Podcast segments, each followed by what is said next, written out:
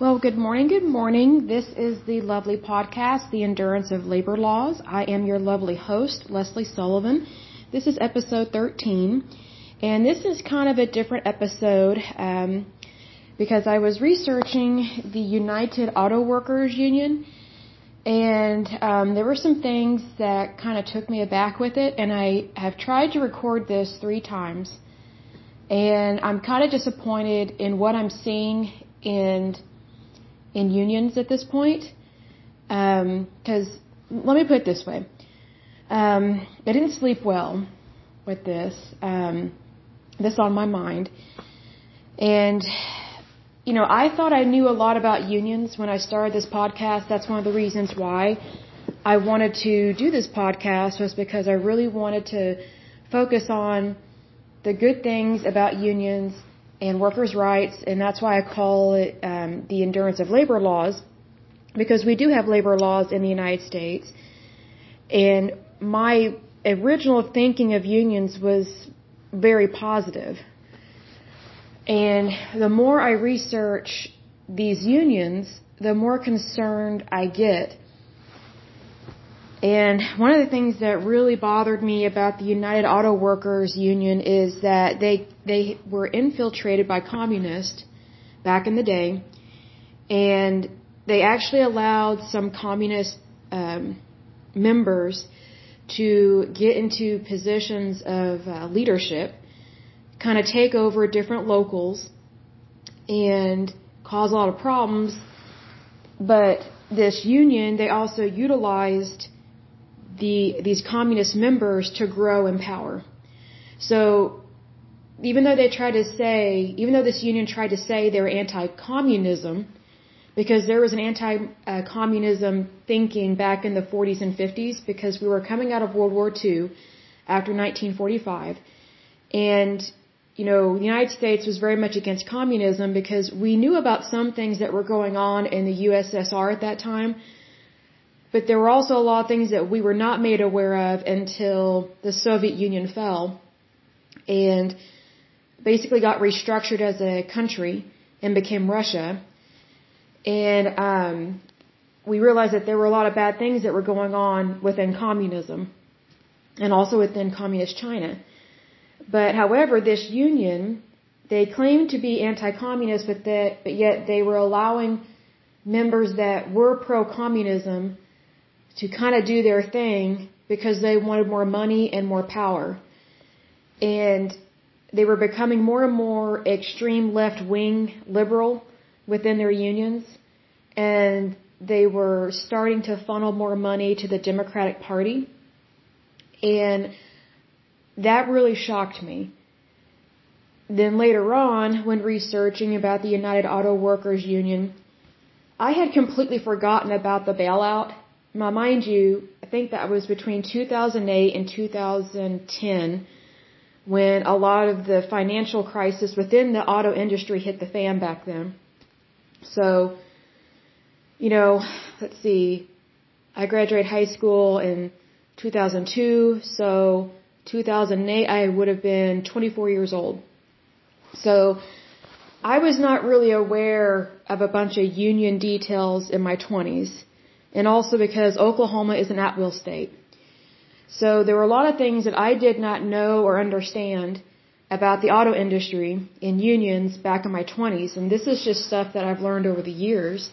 But I do remember that I did not agree with the federal government bailing out the automakers because most of the time, when you have a company that is failing, it is not the responsibility of the federal government to use our tax dollars, meaning my wages and your wages that are taken out of our paychecks that get sent to the federal government to be allotted out to different social welfare programs. It's not appropriate for the federal government to use our tax dollars to bail out any company when they are in financial distress, when they created their own mess. And the United Auto Workers Union and the auto industry, they created their own mess. They can try and blame it on the financial crisis, banks, other countries, fuel, oil, gas, whatever. They can use all these excuses. But, you know, when you own a company and when you're part of an organization, you have two things that you that you really have to put at the forefront. That's accountability and responsibility. And neither one of those things were being taken seriously by the auto industry or the United Auto Workers Union, and they had not been taking good care of their industry for many decades. So another thing that came out um, with the financial crisis within the auto industry was that the reason why they were hemorrhaging money was because they were overpaying their workers. Their workers in the auto industry, they were making almost $70 an hour. Now that includes their pension benefits and their health care benefits, but still, $70 an hour. Now I work in accounting and I've also worked as an auditor. $70 an hour is equivalent to a little over $145,000 a year gross income. That, in Oklahoma, that is what a general practitioner who is a medical doctor would make. So you've got these auto workers making the same money as a medical doctor, but yet have never been to medical school. That is a big problem. And the reason why is because that creates inflation within that industry. That's why they were having a financial crisis within the auto industry is they were over bargaining. They were basically being gluttons off of salary and pensions because what they were wanting was not realistic. Unfortunately, with this particular union, which is very disappointing to me, um, what they did was to grow, excuse me, to grow their numbers. Instead of just being uh, auto workers, they they expanded their umbrella to include other industries, and they kind of took over other unions, which that disturbs me with that because that's forming a monopoly. Monopolies are illegal in the United States, but the way these unions are getting away with it is they're organizing. They're organizing their unions. I think that is very much wrong. I think it's good to have a union, but when you're taking over other unions and you're giving them your name and it's United Auto Workers, but yet you've got people that are not auto workers within your union, then there, how do I say this? It tells me that there's something else going on. And with this particular union, they took over several other different unions. I think it was like aerospace, um, I think higher education, they were trying to grow their numbers because they had quite a few people that were retiring. So their active members, uh, those numbers were low. And I think the numbers was, um, or were, they had 390 active members, I think, as of 2013 or 2015. 390,000 active members but they had a little over 600,000 retired members. That is a big problem, and here's why. A lot of these members, they were expecting, oh sorry, excuse me, a lot of these retired members of this union were still expecting to get paid their wages even though they were retired. And they were getting paid their wages up to 95% of their gross income. That is a huge problem. That's not just a benefits package. That is really too extreme because in no other industry that I'm aware of does that happen for when you retire. I don't even think they get those kind of payments from the state or the federal government when you get when you retire. I've never heard of that and it's completely unrealistic. So if you have more people that are taking money out of the system than putting money into the system, that's where you get inflation within your industry. And you really go into red, into the red in terms of financial crisis within your company, within your union, and within your industry. So automakers, they knew that what was going on was not sustainable, but yet they continued to do it. And this went over several decades. And I believe this union was founded in 1935, if I'm not mistaken. But it's one of those things that even from the beginning, it just looks like they were not realistic about what they wanted. You know, you know, like I would love to have a yacht, a luxury yacht, and maybe someday I will. But, you know, it's one of those things you can want and dream something, but you have to be realistic about your situation and whatever you want or desire has to be appropriate.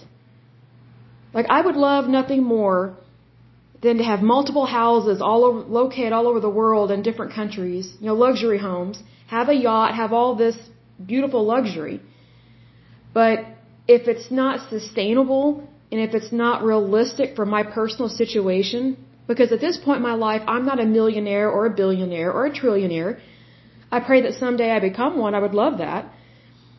But if I am expecting everybody to meet my needs at a millionaire, billionaire, or trillionaire income level, but yet I'm not there yet, then it's very unrealistic and wrong to expect other people to try and meet my needs at an unrealistic level that doesn't exist yet. I hope that makes sense, but that's what it's like. So basically this union in this industry of the auto industry, they basically had champagne taste on a beer budget. That to me is very disturbing. Because first of all, if you're not realistic about wages, then you're not realistic about the economy. And if you're not realistic about the economy, then you're not realistic about your industry. If you're not realistic about your industry, you are putting your company and or your union in jeopardy of failing. And if those things fail, then you are risking everybody that works in that industry and everyone that is a, that is in a union within that industry, you are risking them losing everything. And I think this auto industry knew that, and I think this union knew that. So I think they were trying to get as much money, squeeze as much money out of this before the bottom fell out. And then when the bottom did fall out, they went to the federal government which is technically you and me, the citizens of the United States, they basically come to us and say, gimme, gimme, gimme, we, we want more. Oops, we made a mistake, now we've got to file bankruptcy. I personally don't care. When someone needs to file bankruptcy, they've got a bigger problem than just filing bankruptcy. And I know this from working in accounting and from being a business consultant and from working as an auditor. So that's why my eyebrows really raised a lot when reading about this union. Like my eyebrows were so high on my forehead, the muscles were tense, that now I feel like I need to get Botox. That's how shocking this was about this union. It really was disturbing, especially with their connection with communism. Because communism has no place in the free market. But this union and this industry, it's like they were trying to have it all on both sides. You can't have communism and have democracy. You cannot have communism and have a free market. You cannot have communism and claim to promote freedom. Because communism is the opposite of everything that the United States stands for. It just, that, that, those are just the facts. I don't know how else to make it clear with that, but it just really shocked me. And I'm surprised that this just kind of fell through the cracks in terms of people waking up to the dangers of this. And I say that because, you know, there were some, some workers within this union and within the auto industry that, yeah, they, they fed, they, they basically got to go to the trough whenever they wanted. If they're getting paid $70 an hour, that's almost like what a you know what a a low-paying psychiatrist makes. And again, they've never been to medical school. Like your wages need to match your industry standard. That's what I was talking about in a previous podcast where if you want to make more money, go for it. I say double and triple your income. But you need to do it appropriately. And it's based on your skill sets and what you want in your life. It is not based on how much you can squeeze out of your employer. And if you don't get what you want, picket them, have a sit down strike, and throw a hissy fit. That's what this looks like with this union. And they threw the, they, what I call hissy fits, They threw these hissy fit sit down strikes almost from the beginning, back in the 30s and 40s. And I just think that is just completely unrealistic. Because also what you have to remember is that the automobile was considered a luxury item back in the day. And this is before a lot of our interstate highways were built.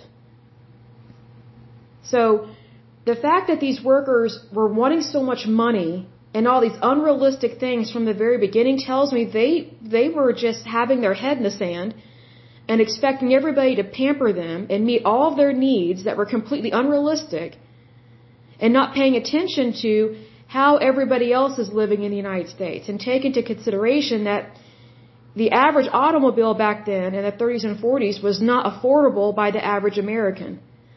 So if it, if the average American cannot afford something, then you cannot expect to make lots of income off of a product that's not easily obtainable, if that makes sense. Like, like you have to be realistic economically speaking. And just the fact that they were not realistic hardly at all, and I don't know if they're even realistic today. But if if you're not going to be realistic about your industry, then why are you in business? You know, I look at it this way. Let's say, for example, um, these higher ups with these automakers, let's say they they are hemorrhaging debt, they have filed Chapter 11, and they don't care to change their policies at all about their pay structure.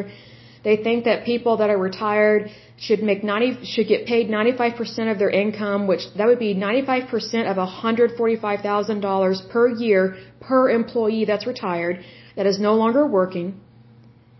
Let's say these higher ups let's say they go on the on the TV show Shark Tank and they want one of those or several of those sharks to invest in their company, but yet their companies are completely failing. They're going to be filing Chapter 11 bankruptcy and they have a sourpuss um, employment atmosphere where if their employees don't get what they want, they walk out or they strike and they make these unrealistic demands, and it's almost always about money. And then also this industry, they also want to try and do the 30-40 rule, which is where you only work 30 hours a week, but you get you get paid for, for 40 hours of pay per week.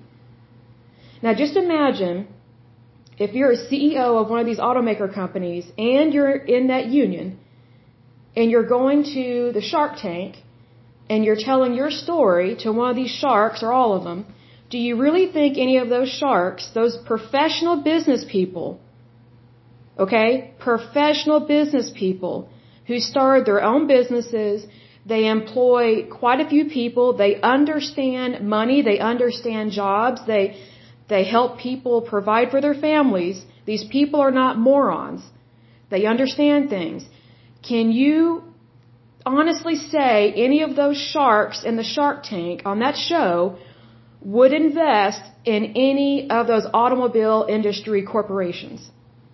Do you really think they would be okay with the average worker or maybe the majority of the workers making $145,000 a year in a machinery type job when in no other industry are workers paid that much. And their workers want to get paid the equivalent of a doctor, but yet they're not a doctor. And then they don't want to work full-time hours. They want to work part-time, but get paid full-time. And if they don't get their way, they plan on walking out on the job. Do you really think an investor of any kind, but especially the sharks in the shark tank, do you really think they're going to be okay with that? Let me be the first to say, no, they would not be okay with that. Because they know that that is not a very well run company and they are not going to invest in something that could possibly fail.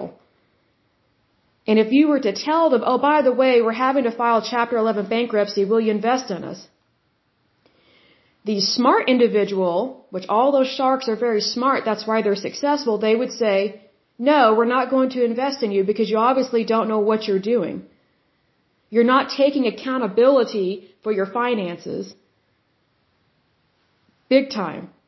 And they would probably ask you, have you ever done an audit? Have you tried to rectify these problems? Like, where is the problem coming from? Because you're bleeding out money somewhere, basically. And what those sharks will know is they will know that you're just looking for money, but you don't care to change. That is a big problem in this union. It's the biggest problem I have seen so far with all the unions that we've looked at. And I remember when this stuff, this financial crisis within the auto industry hit the fan, my mouth just dropped. I was like, how could so many large companies in the United States be so poorly managed?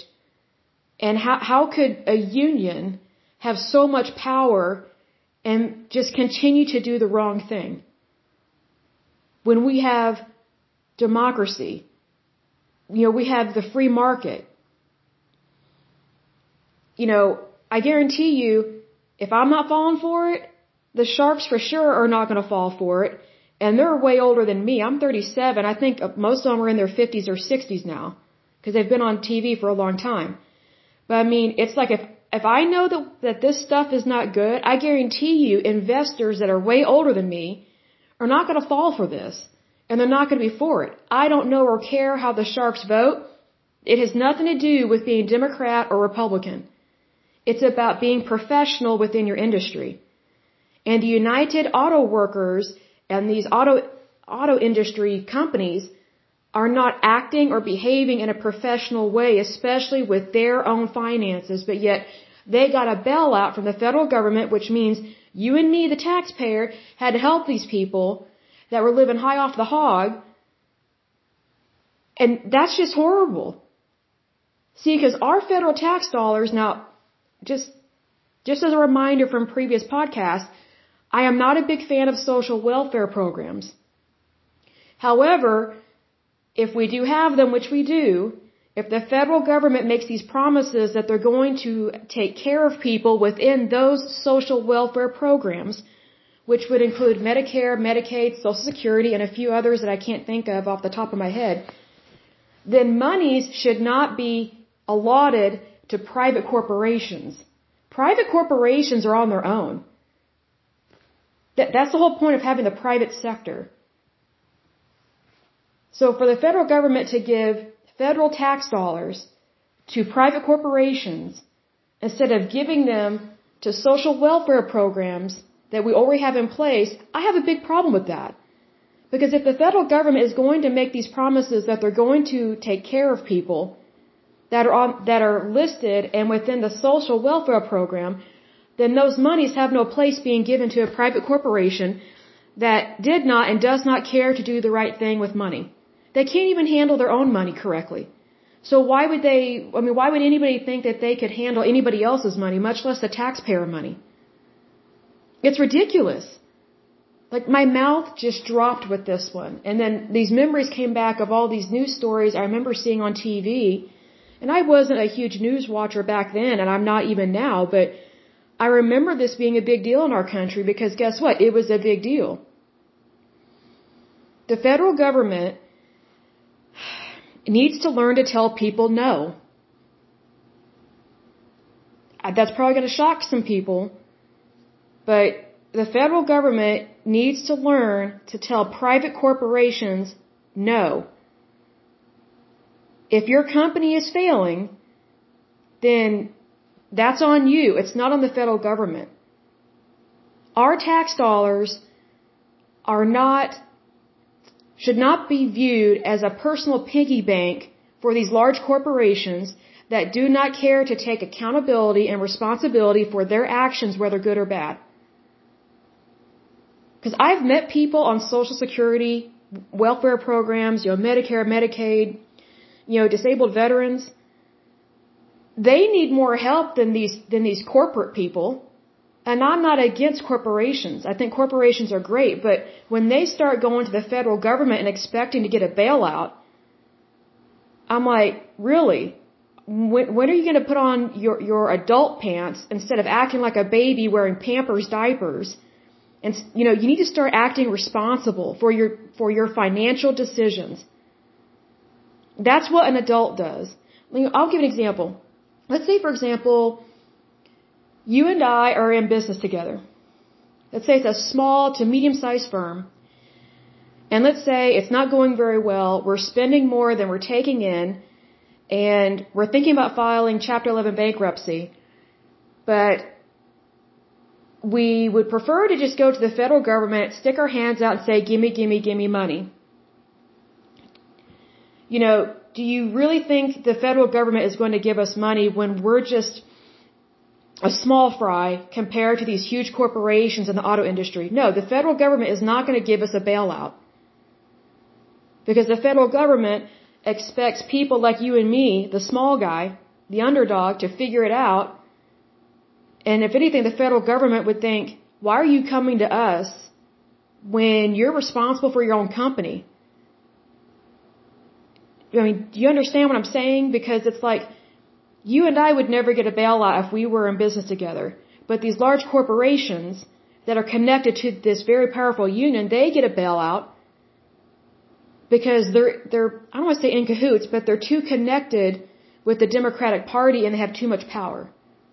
Because you have to be careful who you are aligning with. And it's very dangerous to get in bed with the federal government. Because once you get in bed with them, they own you. So the auto industry, you know, you're on your own on this one. I mean, I'm very disappointed in this union. And now I understand why so many people that were way older than me at the time, when this hit the fan back in, you know, the late 2000s, now I understand why so many people were upset. Union members and non-union members, people all across the United States, they were not happy about this. You know, I was busy working, like two jobs at the time, trying to keep my head above water, trying to earn a, a living as a as a really young person in my 20s.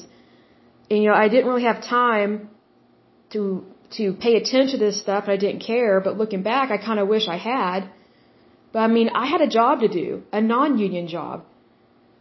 Like I had to take care of me. But what's interesting is that these corporations that were mismanaging their own money, you know, because they didn't take care of themselves and they didn't handle things the correct way, they just expected other people to just put money in their accounts, which the federal government ended up doing. And that's not right. You know, our tax dollars are just that. They're our tax dollars, meaning they belong to you and me as citizens of the United States. It doesn't matter what party you're in. Because taxes are taxes. Revenue gets taxed equally. And if it's not being taxed equally, then we got a bigger problem than we realize. But we'll get to that, I guess, later in time. But, you know, everybody should pay tax and pay the appropriate tax. My personal opinion on taxes is that the tax rate should not be any higher than 10% on all income. Because I think if you're going over 10%, you've got mismanagement of money within the federal government. Big time. And you've got too many social welfare programs that are not being managed correctly. And they're not balancing their budgets. Because it's just basic math. It's basic math and arithmetic to balance the budget and figure out what's working and what's not working. You don't wait till you have a financial crisis, and that's what happened in the auto industry. They waited until they had to file Chapter 11 bankruptcy. Like, I don't think people understand that, you know, a financial crisis doesn't just happen overnight. It brews and accumulates over time. So the people, the higher ups, these executives within the auto industry and these union, or these unions that are under this one union, they just turned a blind eye to a lot of stuff and they just wanted to continue their high paying jobs, but not taking into account the economy and what people can purchase and what they cannot purchase. And, you know, they, they were not being realistic about their situation.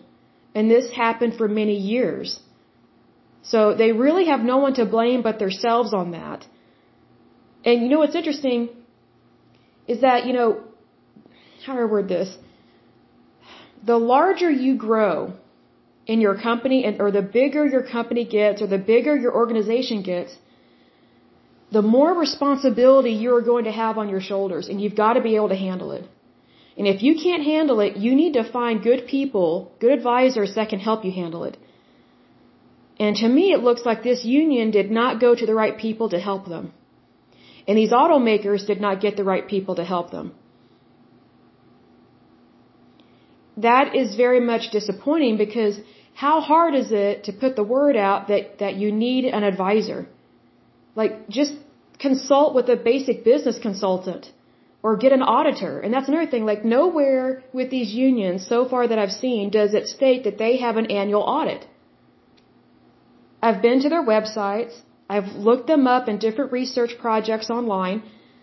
And you know what? If you want a really good company, you want to be successful at what you do, smart people and responsible people, they have two things they do every year, if not twice a year. They have an internal audit and an external audit. Because you want to know what's really going on in your company. I mean, you, I mean, you can love people, you can trust people, that's great. But you kind of need to have the mentality of what President Reagan had with these things, and it's trust but verify. You can trust people all day, but if you don't verify the numbers, you've got a big problem, and that's where a lot of fraud happens. And I know from working in accounting with this. Like numbers are numbers, it's basic. You either have the right numbers or you don't. And if you don't have the right numbers, then you investigate why are these numbers not correct? Why are we constantly in the red? Where is the money going? Why is there mismanagement? And if there are bad people in your organization, guess what? You fire them. It's simple. It's very simple. Like that's what you do when you have a business and that's what you do when you have a union. And what I'm noticing with these unions, I can't really find one as of yet that has been run well from the beginning and that hasn't been riddled with scandals. I mean, scandals happen, but it just seems like they're not learning from the problems that they've had. They're not changing their ways. They, they keep getting these bad people in positions of power. Some of them are communists. Some of them are fascists. And, you know, that, that's just not a good way to handle anything. You don't ever put bad people in charge and you don't give them access to your organization. Ever. Ever, ever, ever. I would think that would be obvious. Like, power hungry people are not the most loyal and they are not the most trustworthy because they're only hungry for power. They're not hungry to do the right thing. They're hungry for selfish reasons and usually for greed. See, money is not the root of all evil. It's the love of money that is the root of all evil. And it seems to me, from what I've read so far, and I'm very disappointed by this, it just seems like there's a lot of greed and mismanagement in these unions. So I'm not really sure. I, I, that's why I didn't sleep very well when I was researching this stuff because I, I really tried to focus on something positive, which is what I always try and do when I'm researching something. Have an open mind and find something positive. But I'm just not at this point as pro-union as I used to be because I literally did not know a lot of this stuff because my impression and what I thought of a union was, oh, they're pro workers' rights. And I'm thinking at it from a point of view of my own personal experience, where I've had some really tough jobs. I've had some very unpleasant work environments. And there were times I thought, man, if I was in a union, maybe that stuff wouldn't have happened. But then now that I'm researching unions, I was researching it from a point of view of being positive about workers' rights. But what I didn't know was all this other stuff that's attached to these unions. And a lot of the stuff that is attached to these unions, I do not agree with. It's, it's not right. I have a problem with it, is what I guess what I'm trying to say. And so what I'm learning about myself at the age of 37 is I'm not as pro-union as I thought I was. I'm very much pro-workers' rights, and I believe in the law. But I don't believe in manipulating the law. I don't believe in corruption. I don't believe in just letting people get away with financial scandals or any kind of scandal. I don't believe in turning a blind eye. I don't believe in bailouts of any kind. I could care less if people lose a bunch of jobs with that. The federal government is not a personal piggy bank. Like, I don't view the federal government as my own personal piggy bank. even though I pay taxes, it's not my personal piggy bank. Those monies are used for all citizens in the United States, not just the few. And when I'm learning about unions, and I didn't realize this with unions, is that the reason why they're donating millions of dollars, which again I completely disagree with because that's misappropriation of funds. I, I don't agree with these unions giving to the Democratic Party because they're just using our federal government. They're, they're just trying to get the federal government to be in their back pocket. Well, that's not appropriate.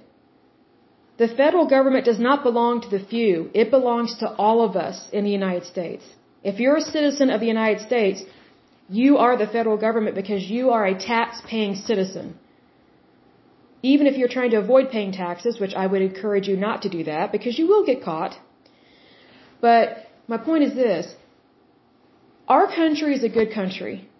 And I'm not seeing as many good things about unions as I thought I would see. Like my endeavor with this, with this podcast, was to present the facts, but I, I was kind of looking more towards the good things of unions.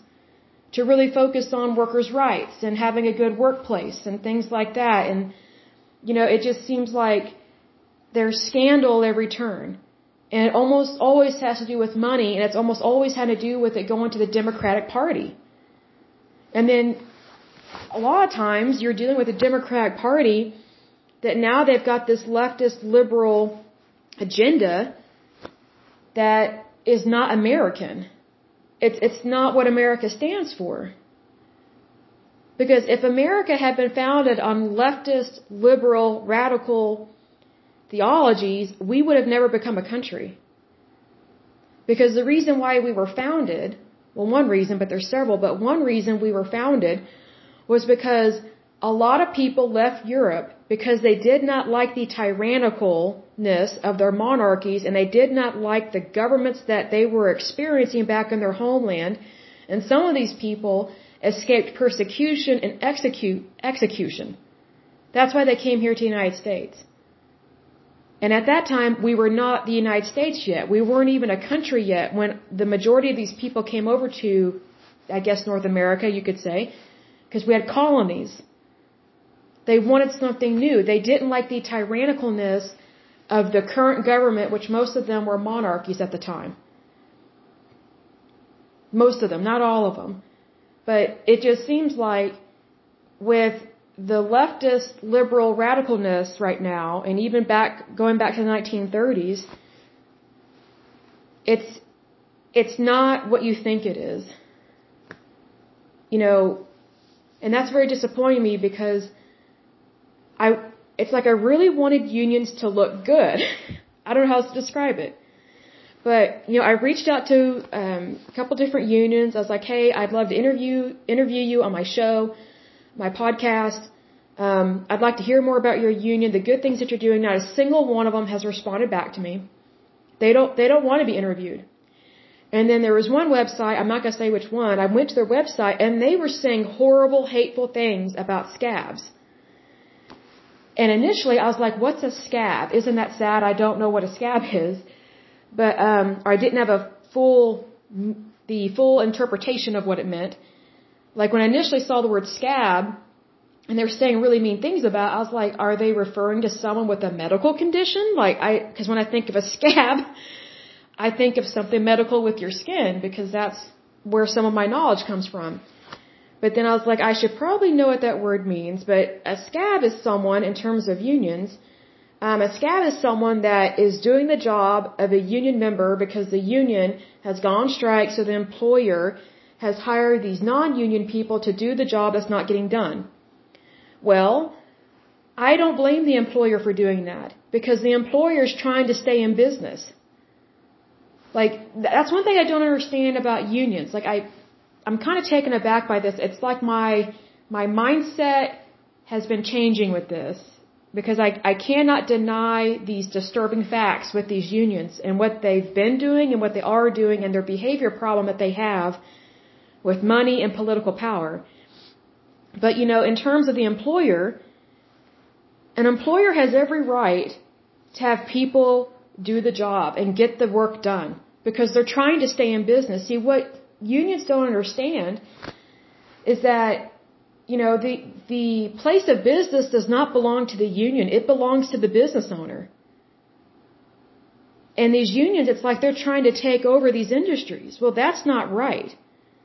It's one thing to want better jobs, better wages, but that doesn't mean that the company belongs to the union. And so these unions have gotten really hateful and mean to temporary workers, to people that the employer hires so that, so that way they can keep their doors open and create revenue. They're acting horrible and hateful to the, to these temporary workers that are having to do their job that they are refusing to do. I find that very disturbing. Because I, I think it's wrong to call someone a scab because you know who those people are?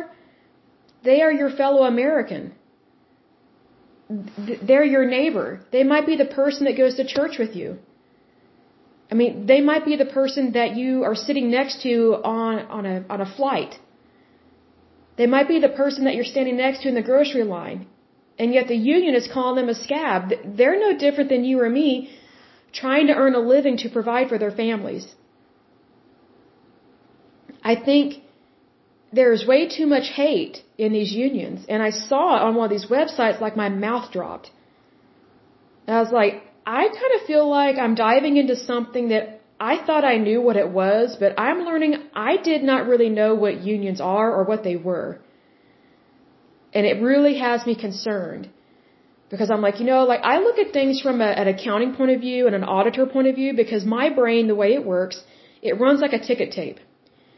And I'm used to working, especially as an auditor.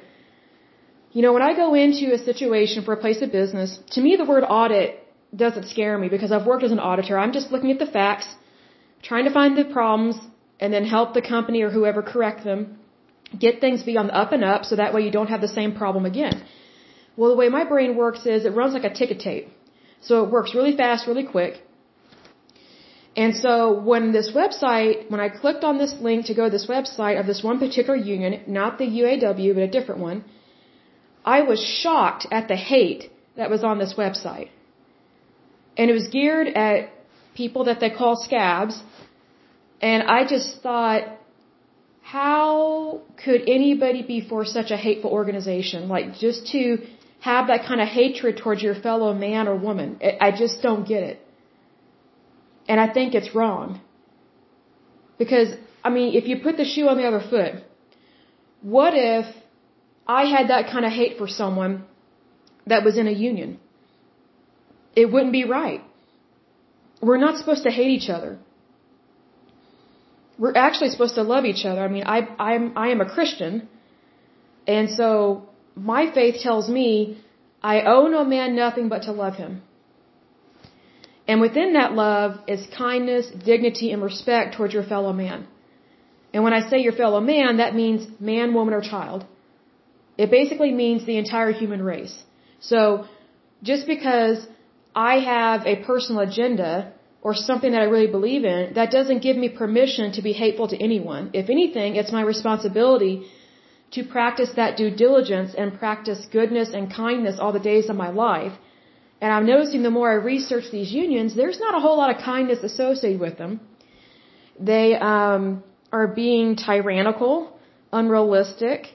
Um, they are riddled with problems and scandals. And you know, ordinarily, because I'm used to working as an auditor, so scandals don't they don't surprise me.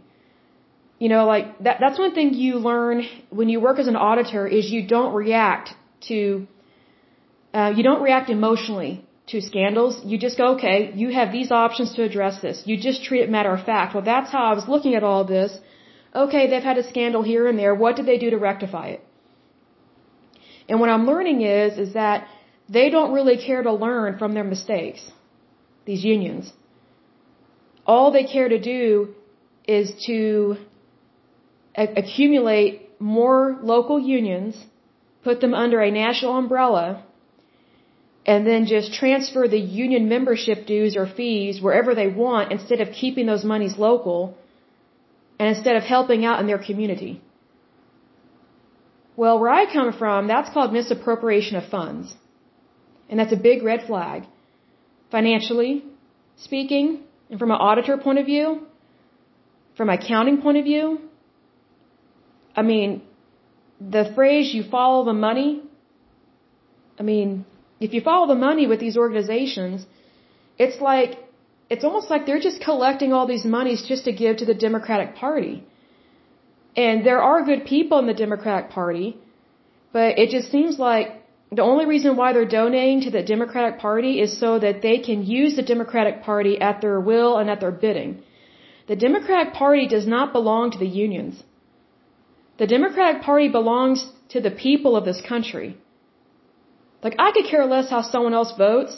I'm just glad that people vote. Like, whenever we have elections, this is a side note, whenever we have elections, whether state, local, or at a, a national level, I always look and see, okay, what's the population density of the area and how many within that population voted? I like to look at the stats. And I really love to see, regardless of how the election turned out, I mean, we always want our person to win, but more importantly, what I look at is how many people actually did the right thing and got out and voted. Actually let their voice be heard, because regardless of whether they agree with me or not, it's important that everybody's voice be heard as a citizen of the United States and that you get out and vote. And what disappoints me is when people don't exercise that right because that's a freedom that cost that did cost people their lives back in the day and it's still costing people their lives this day because we still have to fight for our freedom.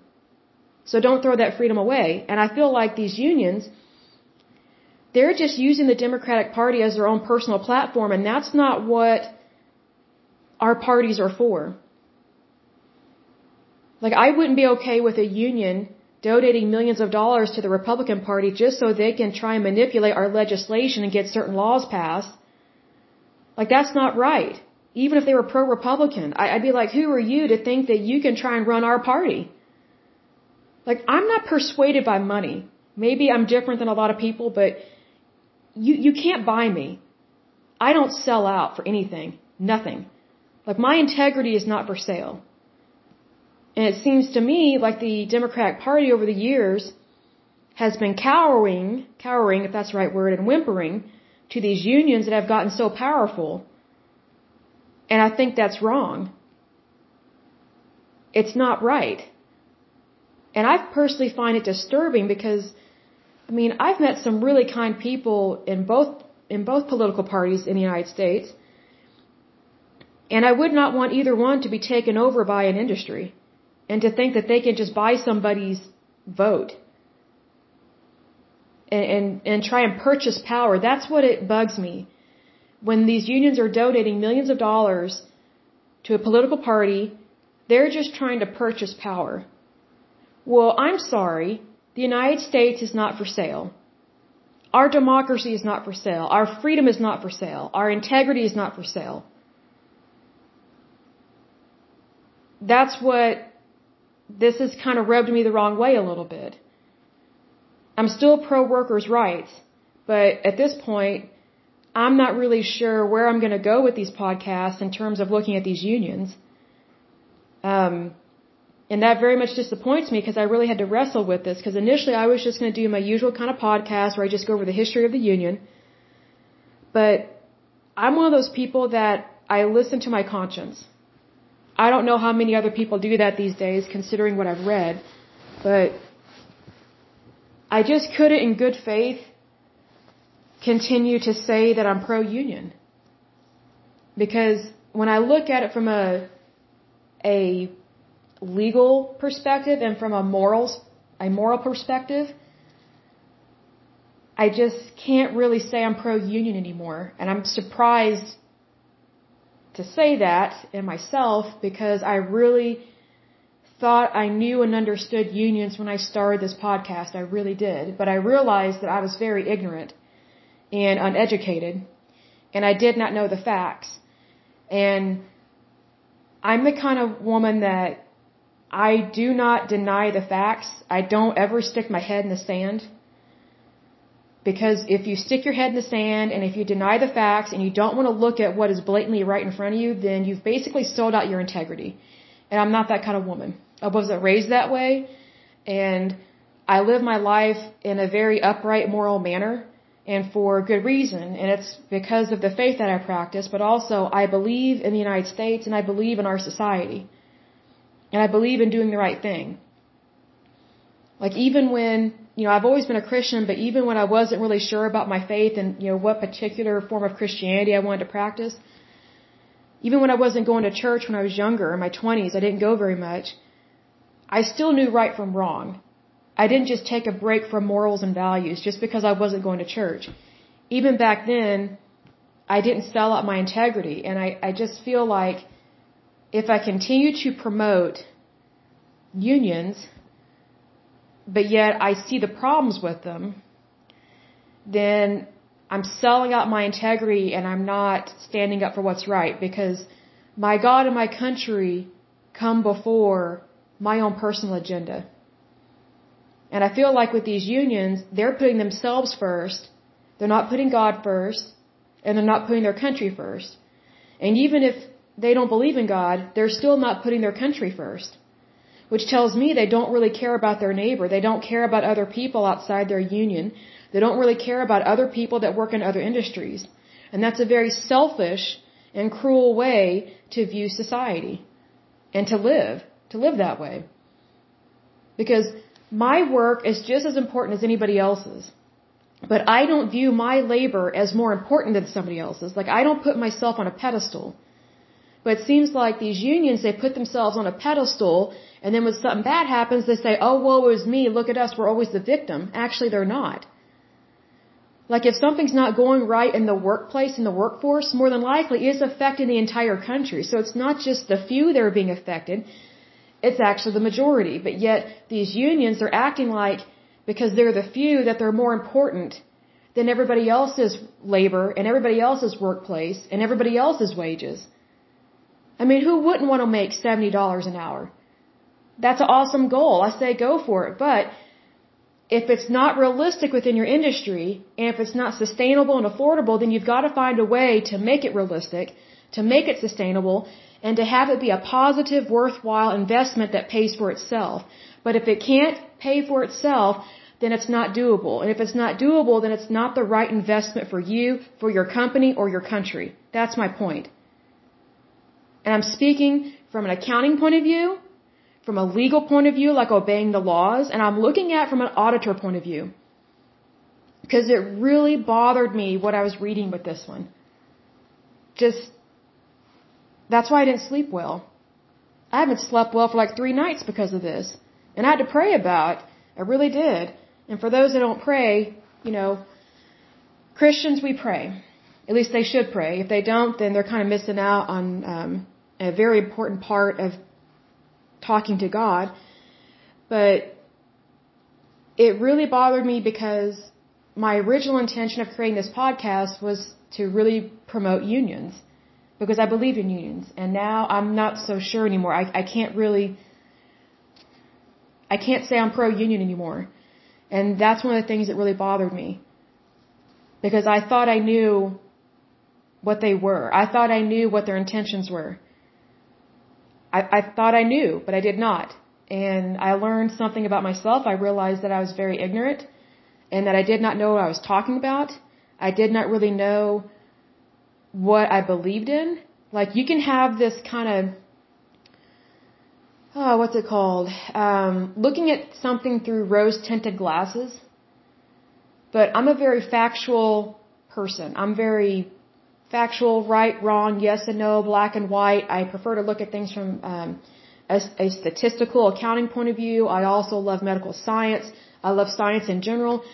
And when something is looking you right in the face and it's not good what you're seeing, you have to call a spade a spade. You, you have to be honest about it. And if I'm seeing things that just don't add up right, I, I had to really ask myself, okay, Leslie, if you were an auditor and you were having to research this kind of company in an auditor point of view, what kind of report would you write up about these people or this union or this place of business? Like, look at it from your natural skill set. What would your natural skill set and your integrity tell you about this? And immediately I responded, it's not a good place. They're not doing what they say they're going to do. Their wages are overinflated. They're living well beyond their means. They're not being realistic, and they are manipulating a political party in the United States because they think that political party is in their back pocket, and they can just do whatever they want. That's immediately what came to mind. I was like, well, okay, I just kind of answered my own question with that. But um, one of the things about being an adult is facing the facts, even if it hurts. Even if you have to change your mind about something, even if you get proved wrong. Like I was totally proved wrong just by researching this stuff on my own. And that's one of the things that bugged me because I thought, well, what am I going to do with my podcast? you know, it's just kind of like, it was, it just takes me aback. But one thing I've learned over the years is to, is to not be scared to not be fearful, and to learn, to just learn. I don't know how else to describe it, but just keep pushing forward and realize that knowledge is power, and it's better to be educated than to be ignorant. And also, you need to be careful who you promote, who you side with, and who you believe in. I'm learning that quite a bit with this project. And um, I'm learning a lot about our world. Because some of these unions are connected internationally. So it's not just the United States that has these problems with some of these unions. I haven't even looked at all the European unions, like all these unions that are, that are in the UK and some of these other countries. Um, so it's not just affecting the United States with how some of these um, operate. But needless to say, I learned a lot. There were many things that disappointed me, but at the same time, it reminded me of what I originally stand for my God and my country. And when I put what's important first, then everything else falls into place and I don't really have to worry about anything. So I'm not really sure what the next podcast is going to be. Um, if this is the last episode of this one, then I guess it's the last one. And I guess I'll focus on something that I know that I can believe in no matter what. So, um, not really sure where it's going to go from here, but needless to say, every day is a new journey, even if we didn't get what we wanted, even if we learned something new about ourselves, and even if we learned something new about an industry that didn't really seem right you know, or if it's disappointing. Um, but I will definitely just keep pushing forward because that's what I always do, even in things that are disappointing. Um, so one of the things I thought of when I was praying about this was maybe I could do a podcast about the Constitution. Because one thing I thought of was most of our workers' rights originate from the Constitution of the founding of this country. That's what makes our country so wonderful and why we have life, liberty, and the pursuit of happiness. That's a perfect description of the United States because that's basically how we were founded and what people that immigrated here originally, what they wanted. They didn't want any kind of tyranny whatsoever. They wanted true freedom and they knew it was worth fighting for. So when I prayed about, because I wrestled with this a lot, I thought, well, maybe I should, I just focus I should focus on a faith podcast or I should focus on my country and the good things about the United States and how, how much the United States matters. Because, you know, if we didn't have the United States in this world, I don't know what would have happened with all the wars that we fought in. I mean, just imagine if no Americans were there to help during World War II and World War One and all these other wars. I mean, Every country is important, but the United States, there are a lot of times when we get involved in things, we really turn the tide. And it's because we care about humanity and we, we value human life. And, you know, not only are we fighting for ourselves, but we're fighting for other people. People that may not be able to fight for themselves. So, perhaps I'll focus on the, the goodness of our country and, um, switch over to focusing on the on the the importance of our constitution because that truly is where our worker our workers' rights begins, and it begins in your citizenship and your love for your country. So, um, I'll close as I usually do and uh, say, um, well, first of all, thank you for joining me on this this short-lived journey with this particular kind of podcast, but Also, I pray that you're happy, healthy, and whole and everything that you do. I pray that you are abundantly blessed and that you're very prosperous and that you do what you love to do. Don't just do something because you feel like you have to do it. Do what you love. And if you do that every day for the rest of your life, you will have tremendous joy, even if you find out things you're not sure about, which just happened to me with going through this. But just know that you can always turn over a new leaf and do something new and great with your life. So don't give up, keep going, and keep striving for the best because that's where you will find your treasure. Thank you so much for joining me, and hopefully we will meet again in the future. Bye bye.